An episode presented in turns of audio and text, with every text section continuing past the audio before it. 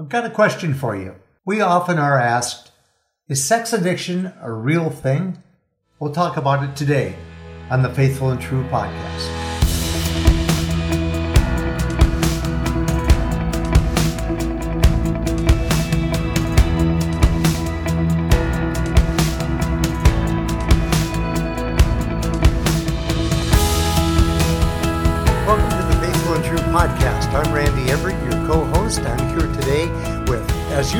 Our host, Dr. Greg Miller, and a very special guest today from the staff of Faithful and True, one of our uh, most highly acclaimed uh, counselors, Elizabeth Griffin. Good morning, Elizabeth. How are you? Good morning.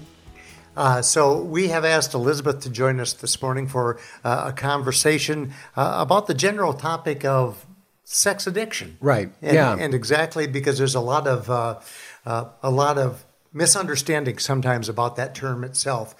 For those of you that are just joining us for the first time, uh, we would invite you to visit our YouTube channel, the Faithful and True channel, and uh, click on subscribe and on like. We'd love to uh, see those numbers grow as uh, we continue to try and spread the good word of hope uh, out there for those that are going through the challenges that can come with unwanted sexual uh, behaviors. So, Greg, uh, I'll let you get the ball rolling this Great. morning. Well, and really, the the idea of this podcast came about. Um, if you've ever visited the Faithful and True website, you see that we refer to sex addiction. Um, a lot of times, men will call wondering about our workshop and wondering if they're a sex addict. Is that something? Is the workshop for them? So it felt like it would be helpful for us to just do some conversation around clarifying what exactly is sex addiction. Um, several years ago, one of our sons would just say this phrase, "It's not a thing," and he he thought a lot of things were not a thing. You know, English literature was not a thing. English grammar. Do you see a pattern here? Making my so, bed. So kind of yeah, that's not a thing. so the the topic today is really is sex addiction a thing? And if you keep up with the media, you're going to see voices that say yes it is and no it's not. And so Elizabeth, you're probably the perfect guest for us to have today with your experience. And I don't want to use the word history because that makes it sound like you're old and you're not. I am. That's but, true. But you have been engaged in the top topic for a while. And so I thought we would just start with you know, where did the term sex addiction come from, or a little bit about the history of the evolution of that. And then the other thing I think would be helpful is um, how does the, the story of sex addiction compare to some of the other behavioral addictions, like gambling addiction or uh, the shopping or workaholism? And so, kind of, what was that movement when we first began to think that, hey, a behavior could also be an addiction? Okay. Well, the term really was coined by Patrick Carnes, who um, actually was a friend, uh, is uh, a friend at Faithful and True. I worked for Pat for a number of years, and he coined the term in the early 80s. And really, that came out of his book, Out of the Shadows, which I think. Um, is the book that a lot of people is maybe the first book they often read when they're struggling with problematic sexual behavior. So there has been a lot of debate about the term over the years. It's interesting. There's not a debate that it, I call it Syndrome X, exists. Um, and that has been particularly true in the last 15 years with technology. Right. Um, of all the bad things that have come out of people's use of technology and sexuality, sometimes, one of the good things is it's brought to the forefront that people can really struggle and be out of control with their sexual behavior. Right. And so there is now a lot of consensus that peop there are people who um, try to stop engaging in certain sexual behaviors and fail, and they try a number of times and fail. That they that the behavior interferes with their everyday life, whether it's relationships with their spouse, with their children, with their work, with their friends, and that they have significant consequences as a result of that behavior. Right. So those are the earmarks of sex addiction. But other professionals have also seen that that exists. however they call it something else. Right. You know, one thing that I, I hear is missing is some sort of understanding of morality. That um, the this idea that sex addiction is defined by some more understanding of morality of sexuality, and you're stepping outside of that. And one of the things that we hear sometimes is that, well, sex addiction doesn't really exist outside the context of some sort of faith community or faith experience or some sort of understanding of morality. But in the way that you've talked about it, the first thing to understand is it's that problematic behavior that on my own I've been unable to stop and has become disruptive to my life. So if you go to an SA meeting, Sexaholics a meeting, uh, Sexaholics Anonymous meeting, there are going to be men and women there that would not necessarily define themselves as moral or being driven by some sort of moral mandate. They are just aware that they are out of control in their choices and it's creating chaos in their life. I think it's really helpful, and I know our audience really the their faith piece is mm-hmm. is is super important. But I think in the beginning to understand this, it's good to separate it out right. from the morality and the Christianity. That in the professional world, we do know that this disorder exists. Mm-hmm. There's a lot of debate about what we should call it. Should it be called sex addiction? Is it more of an impulse control disorder and maybe should be called sexually compulsive behavior? Or does it fit in the diagnostic manual under the sexual disorders as hypersexuality? Right. And so there's a huge debate among professionals. I don't know among people who struggle like I see a lot of clients and they don't care what we call right. it. Yeah. right. Just fix it. Just help me, yeah. you know, learn how to do life differently. Yeah. And so while there's this debate that swirls here, um, I think when we see people that are struggling, oftentimes it doesn't matter to them, and and they're not, they don't feel a need to label it. They just feel a need to get help. Right. Well, and even when someone calls um, and asks, you know, as the director of the men's workshop, one of the questions that I get is, "Who is the workshop for?" And as I'm talking about it, I, I identify it's for any man who, because of the choices he's making in the area of sexuality he has hurt himself and others. He has created chaos for himself and others. And on his own, he's been unable to stop. And so that gives us a context of let's look at that behavior that's being so disruptive. And again, we, we can call it a variety of different things. In fact, that's one of the principles that we talk about at the workshop that it's not our job to convince you that you are a sex addict and to convince you to use that language. But whatever language you use it helps you to take this more seriously, and it also acknowledges the complexity of it. Um, in some ways, if we try to simplify it, we become so so much less effective in trying to address it and deal with it. Mm-hmm. Yeah, I love the way you describe it. Yeah. And sometimes I I do move away from labels and describe and talk about the chaos, the mm-hmm. consequences, the behavior that doesn't fit with the man that you want to be. Right. And I think that can be very helpful for people who who maybe don't want that label of sex addict. Right. And um, and for some people, I, I always say just don't throw the baby out with the bathwater. Right.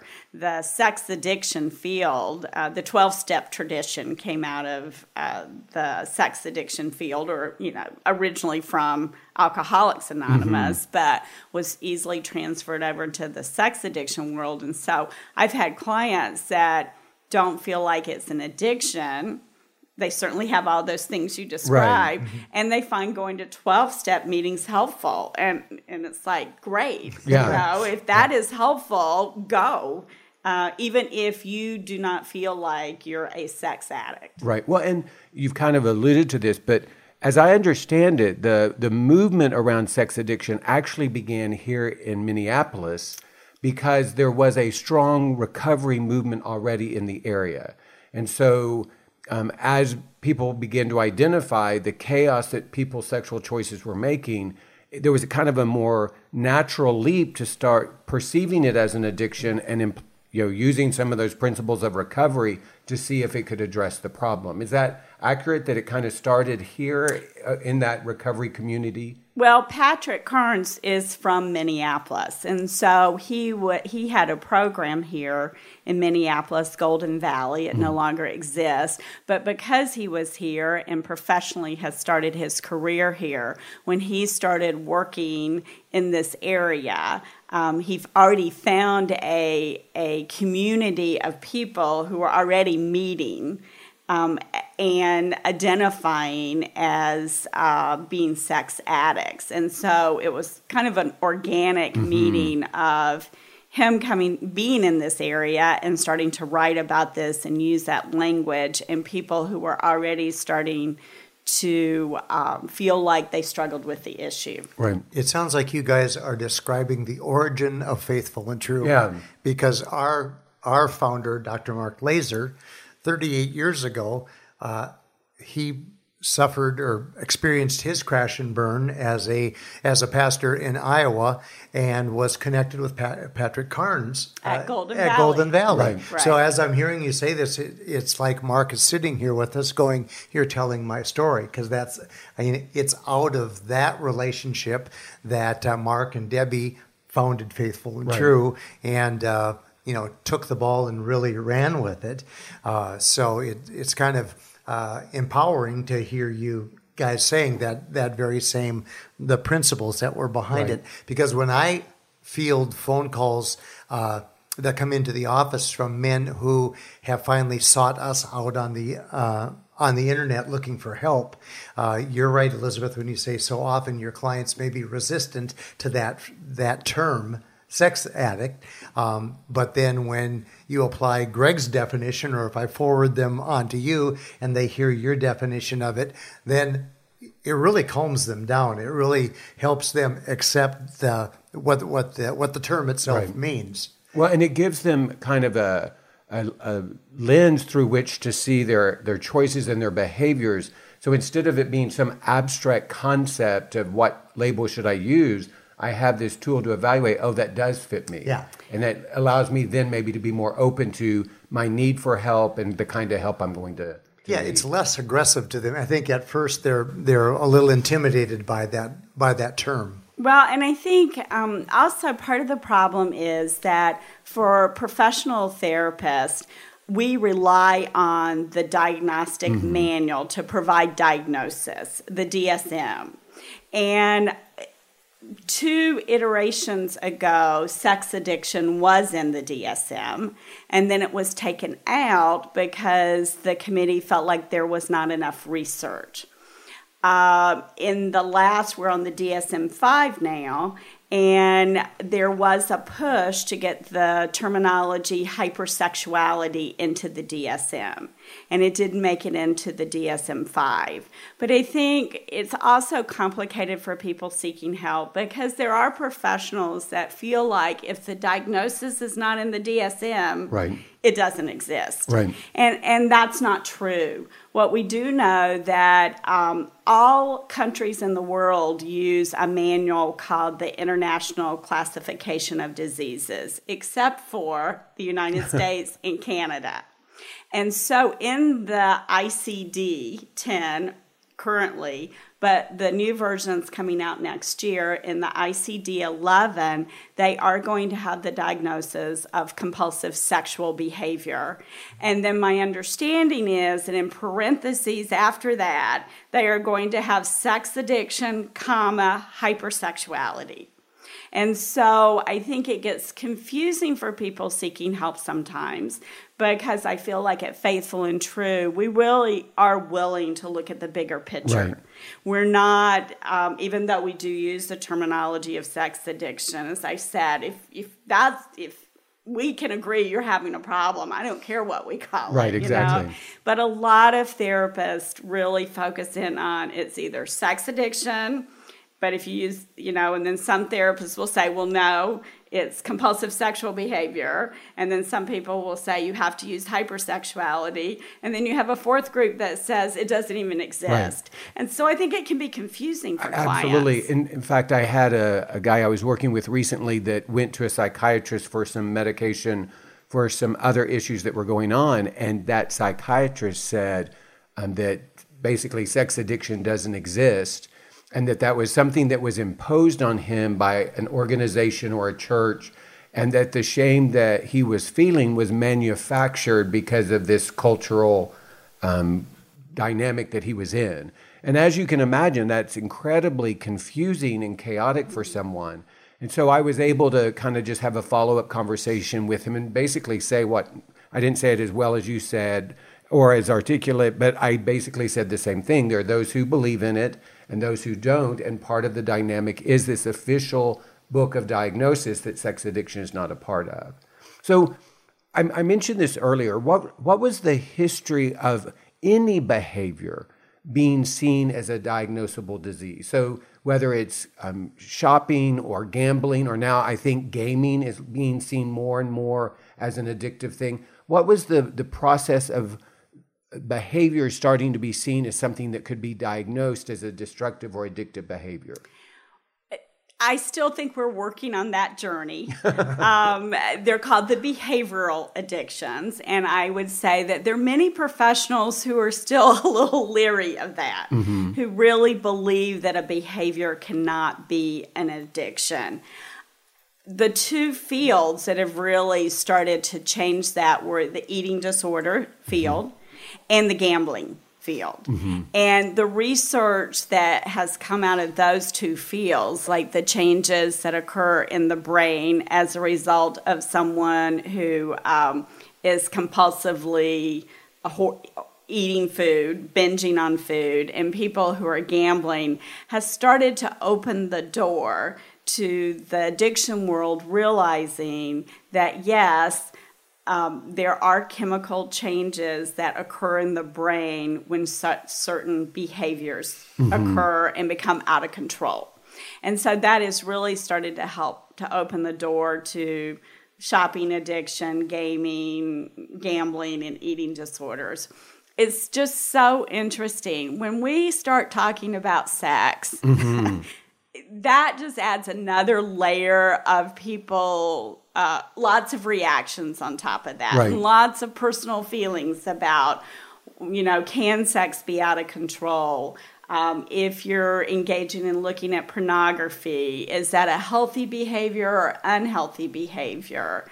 Um, for some reason no one ever talks about um, if someone says, you know, I lost all my money in my house because I was gambling, nobody says that's an excuse for your behavior. Right. But the moment someone says, well, I lost all of this because of my sex addiction, people go, well, you're just using that as an excuse. Right. So there is something about the way we view sexuality that I think is so personal for each individual person that sex sexual behavior, I think, will be the last to gain the acceptance or the understanding that that for some people, not everyone, but for some people, sex can be an addiction as well. Right. Well, and kind of like what you've identified is where you start with your beliefs about sexuality, then directly influence whether you see this as problematic behavior at all um, or an addiction. And so, for those of us in the faith community, we start from the belief that there was a desire for sexuality, that God created us to be sexual, that it is a good part of who we are. And if we're living outside of sexuality, we're actually not living fully as God intended. And so, to be the man or the woman that God created you to be, it is about embracing your sexuality, and then the language I would use, and it's about stewarding your sexuality. But if I don't have a sense of morality, then basically anything goes. And I think that that's part of the, the confusion within the community is if I'm approaching sex addiction and I'm outside of a faith tradition, then suddenly what is the standard for determining problematic? And if, if it feels good, and maybe the language would be if it feels good and you're not harming anyone, then it would be acceptable. Even how much you spend on it or how much time you spend doing it, it doesn't matter. So it makes perfect sense that within the community, uh, uh, professionals, it's going to be difficult to identify is this an issue because we all start maybe from a different place. place. And I would say that that's true within the Christian community too. Like, I love your definition and what you said, but I also know leaders and people in the Christian community who maybe wouldn't have that same belief Right. system. And and then of course, you know, a lot of our clients, you know, how they were raised as kids around sexuality, both within their families. They have a lot of different messages that are very shame based mm-hmm. about that. So I, I think it becomes really tricky too for both inside and outside the Christian community, though I think you have more guidance in the Christian Right. community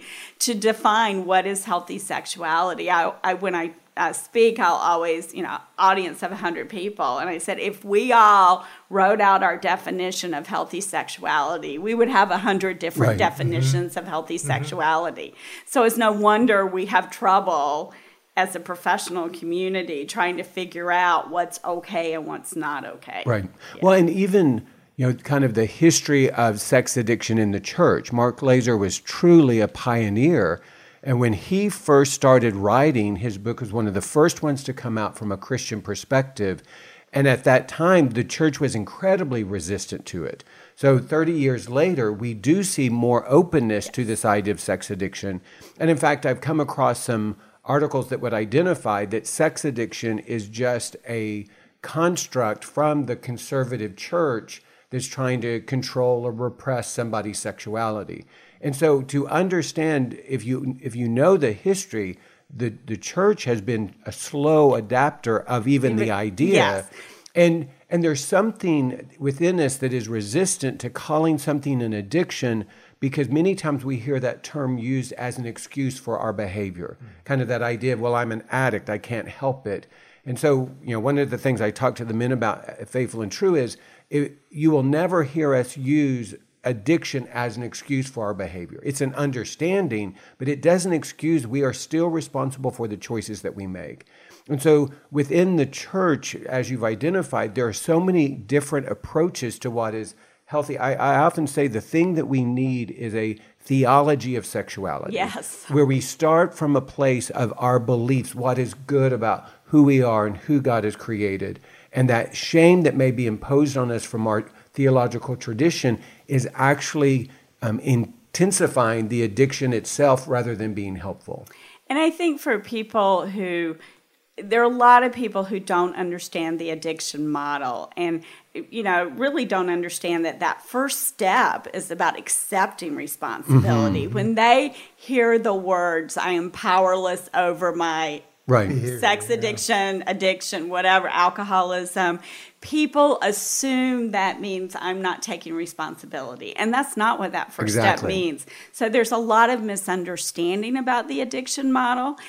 And to be fair, there are people, I've, I've certainly had clients come in, Right. and that's the place they start. Well, you know, I I don't, you know, it was my addiction. Right, I can't help it. I can't help it. And so that is where treatment starts. And so to be fair, there are people because who, you know, we all would love to have an excuse for Right. behavior we don't feel good or bad feel good about. So I do think that because there are nuances to the addiction world that lots of people just don't understand or understand what's meant by that first step and that sometimes clients in the very beginning of treatment really hope that they can say that Right. like I don't need to take responsibility but they do. I use uh, when I worked for Patrick in his uh, program in California uh, we would have people come in, and um, I always said there's a time for people to get his book out of the shadows. Because for some people who aren't in the place of taking responsibility, they'll read that book and then they misinterpret Right, every exactly. Right. So I would be, he, Pat would be going around giving the book to everyone. I'd be going back like, yeah, I'll take your rabbit for that. Yeah. Like, hold on to that Let's get, let's give you a week and then we'll give you that book. But I, I, so I do think there's a lot of misunderstanding about the addiction world and um, taking responsibility and how ultimately that is the most important step for people in recovery. Right. Well, and what's true is we we learn from our own experiences and stories. And so if I grew up with someone who struggled with some addiction and I never heard them take responsibility for it, I may believe that that's the way that every addict is. Exactly. And so, therefore, sometimes um, education isn't just about what's happening currently, but education also includes what's happened historically in somebody's life. And maybe they're the first person in many generations that begins to take responsibility for their choices. And what we know is once you start taking responsibility for them, you can begin to change them. Such often, a great point. Yeah, I often say you can't steward something you don't own. So we start with ownership. Right. Once again, you've come out with a great point to end today's podcast on. Um, Elizabeth, I think we could go on talking about this for uh, at least another show. so we'd like to uh, ask you to come back. Can, can I would love to. Us? I would love to. You're a delightful guest for us, and and uh, the the subject is so interesting. I think that it's going to be a real service to our community of, of viewers and listeners uh, that uh, have been listening to the Faithful and True podcast. Uh, we thank you for joining us today. We look forward to having you back soon. For those of you that are just uh, listening or seeing us for the first time, uh, thank you for joining us. At the same time, we'd like to once again invite you to go on to our new YouTube, the Faithful and True channel, and uh, click on like and, and subscribe to this. We're watching our numbers grow by leaps and bounds. It's very exciting for us as we're trying to reach out and provide uh, healing and understanding for uh, everyone who's searching for it. Uh, we also want to remind you that uh, Greg is our director of workshops and he leads the Men of Valor three day intensive workshops that we do every single month. And even during the pandemic, we have been able to still reach uh, our audience in need by doing the Men of Valor three day workshop virtually via the professional level of Zoom. And it's been very successful, mm-hmm. uh, very successful, and uh, uh, great, uh, great tribute to the way that you teach. And so uh, visit faithfulandtrue.com, click on the workshops, and then see the Men of Valor workshop. Until we join you again uh, next time, we'd like to uh, again invite you to visit the website, visit the podcasts, and uh, may this coming week be a week for you that is filled with many blessings and great vision.